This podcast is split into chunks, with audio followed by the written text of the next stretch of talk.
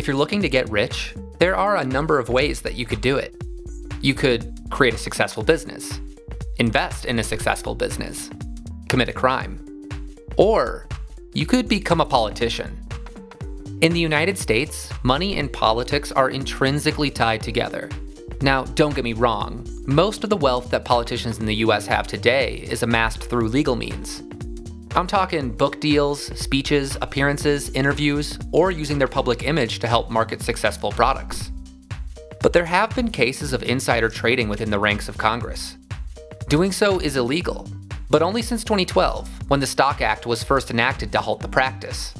Since that act was passed, there haven't been any convictions of insider trading for US politicians but there have been some scandals. I'm Jake Donovan, and this is Game the System, the show where we deliver captivating stories about entrepreneurship, international affairs, business, and tech. Today, we're going to dive into the world of insider trading with a microscope aimed at the public figures we're supposed to trust the most our elected officials. One scandal in particular I've been following quite closely, as it happened just earlier this year at the start of the coronavirus pandemic, several members of Congress made some incredibly well timed trades just before the stock market was ready to tank due to widespread shutdowns. The trades these individuals made have come under incredible scrutiny. But before I get ahead of myself, let's meet our players, the individuals at the center of this scandal.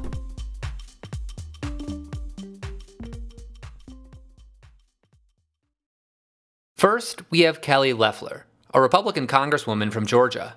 Kelly's total net worth is estimated to be a whopping $500 million. Now, most of this wealth she amassed during her time in the business world. She worked for some pretty major labels, such as Citibank, Intercontinental Exchange, and Bakkt, where she held the position as CEO before she left for Congress in 2019. She was appointed to Congress by Georgia Governor Brian Kemp after another Republican senator resigned due to health reasons. She's also married to the CEO of Intercontinental Exchange, and he's also the chairman of the New York Stock Exchange, Jeffrey Sprecher. So you can probably tell why this power couple is absolutely loaded. But Kelly's actions as Congresswoman might not be all that noble.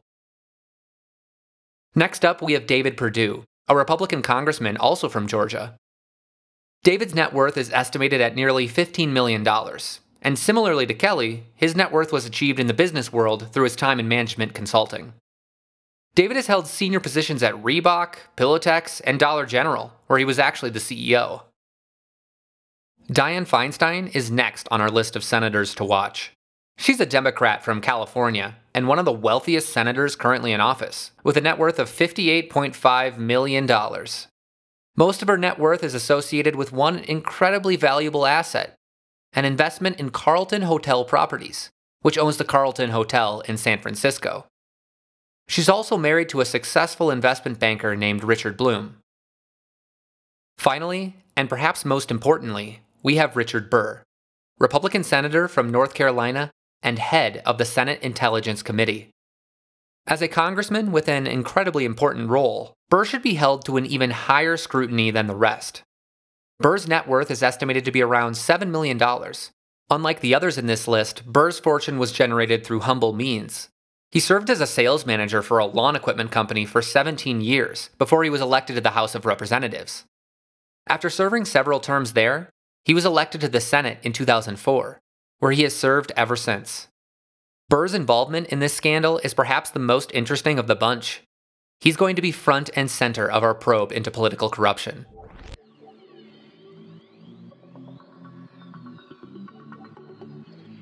So let's look at a timeline of events. On January 23rd, the Senate Health Committee and the Senate Foreign Relations Committee released the following public statement The novel coronavirus is an emerging public health threat. Senators will have the opportunity to hear directly from senior government health officials regarding what we know about the virus so far and how our country is prepared to respond as the situation develops. Now, I want you to remember this statement because it's important. On January 24th, those two Senate committees held a meeting where they briefed senators about a new strain of coronavirus that was affecting areas of Asia. There were growing concerns that it was going to find its way to America, or perhaps even already had. This was the first opportunity many senators had to hear about the growing threat of the virus. Immediately following the meeting, Kelly Loeffler organized some pretty high trades with her husband Jeffrey. In total, they amounted to somewhere between $1,275,000 and $3,100,000. They also purchased some stock in a company called Citrix. You maybe have never heard of Citrix, but it's a technology company. The homepage of their website has a big header slapped on it Create a work from anywhere experience that actually works. Now that we're about nine months into the pandemic, the concept of work from home is pretty well known to us. For many people, it's been their entire world during this time. But there weren't many people who would have called working from home ubiquitous. Now, don't get me wrong, it's not like Kelly and her husband invested in some no name company for pennies. On January 24th, a single stock of Citrix was $124 a piece. But it certainly is a little suspicious that immediately following a security briefing about how the virus was going to affect Americans, Kelly had the foresight to purchase stock in a company whose product is work from home solutions. This turned out to be a pretty smart trade, too, as the stock steadily rose during the start of the pandemic and SEC filings show that Loeffler ended up selling the stock on April 7th at $145. Remember David Perdue? Well, he made some interesting trades on January 24th following the Senate briefing as well, particularly in a company called DuPont. What does DuPont do? Well, they make a product that was going to become pretty valuable during the pandemic, something that was going to soon be in very short supply personal protective equipment, or PPE for short. Now, unfortunately for David, his trades didn't turn out so well. The market can be tricky to time, and even companies whose products are in high demand were not immune to the market crash that occurred in March.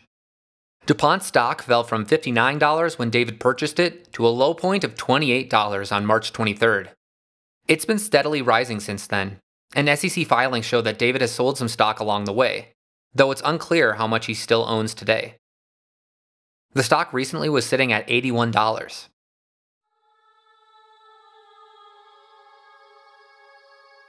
Dianne Feinstein's husband made a very interesting trade in January as well. He sold millions of shares of a biotech company called Allogene Therapeutics, a gene engineering company. While the trades were technically under her husband's name, the trades of spouses also come under scrutiny when being looked at by the SEC, as it is fairly conceivable that the two share information as a married couple. On February 7th, Richard Burr, along with fellow Senator Lamar Alexander, published an opinion piece on Fox News that was meant to quell the nerves of the United States citizens. In the editorial, Burr and Alexander highlight the preparations that the United States has taken to protect Americans. The editorial includes statements such as Thankfully, the United States today is better prepared than ever before to face emerging public health threats, like the coronavirus, in large part due to the work of the Senate Health Committee, Congress, and the Trump administration. In general, the editorial projects confidence in America's readiness to take on the coronavirus, which was not exactly accurate. But to be clear, in no way did Burr outright lie to Americans in the article. In fact, the opening line is Americans are rightfully concerned about the coronavirus. There are 12 confirmed cases of this new infectious disease in the United States. Behind closed doors, however, Burr didn't really seem to be projecting the same amount of confidence in the United States.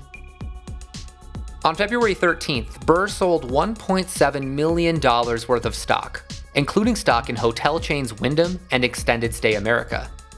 It's no secret that a hotel's business is largely determined by the willingness and ability for Americans to travel. To me, this trade is a little aggressive for someone who thinks the situation is under control.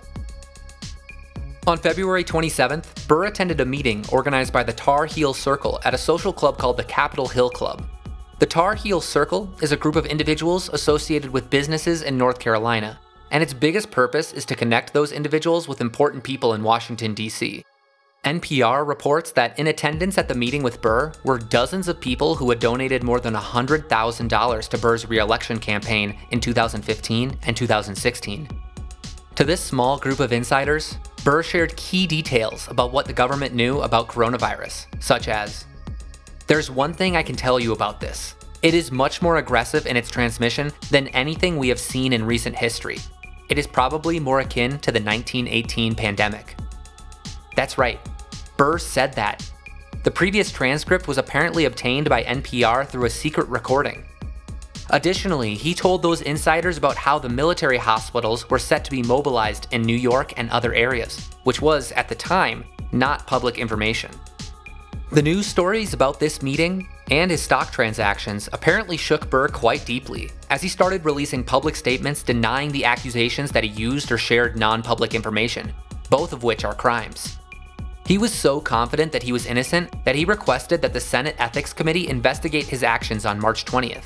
By March 30th, the Department of Justice had officially started investigating him and three other senators Kelly Loeffler, Jim Inhofe, and Dianne Feinstein.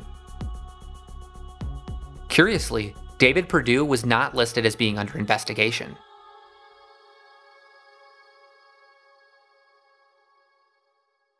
The situation reached its head when FBI agents confiscated Burr's cell phone and issued a warrant to search his iCloud account. This was a huge PR disaster for Burr, as it signaled that his actions could potentially have been illegal. In response, he stepped down as the chairman of the Senate Intelligence Committee. On May 26, the Department of Justice signaled that it would end its probe into Loeffler, Inhofe, and Feinstein.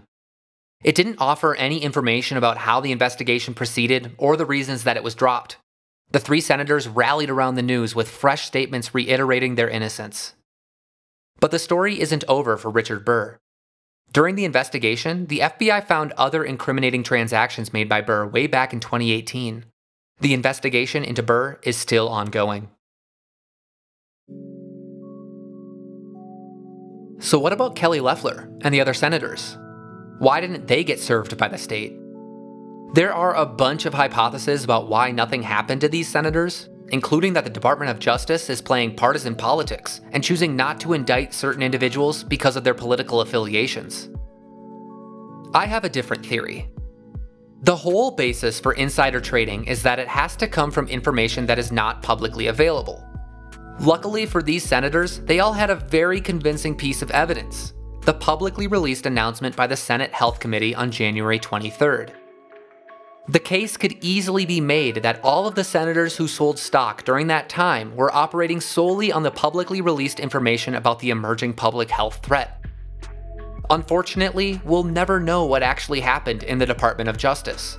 But if you think they got away with it and are angry about it, here's one piece of consolation. Kelly Loeffler was up for re election in the Georgia runoffs that happened earlier this month. She lost.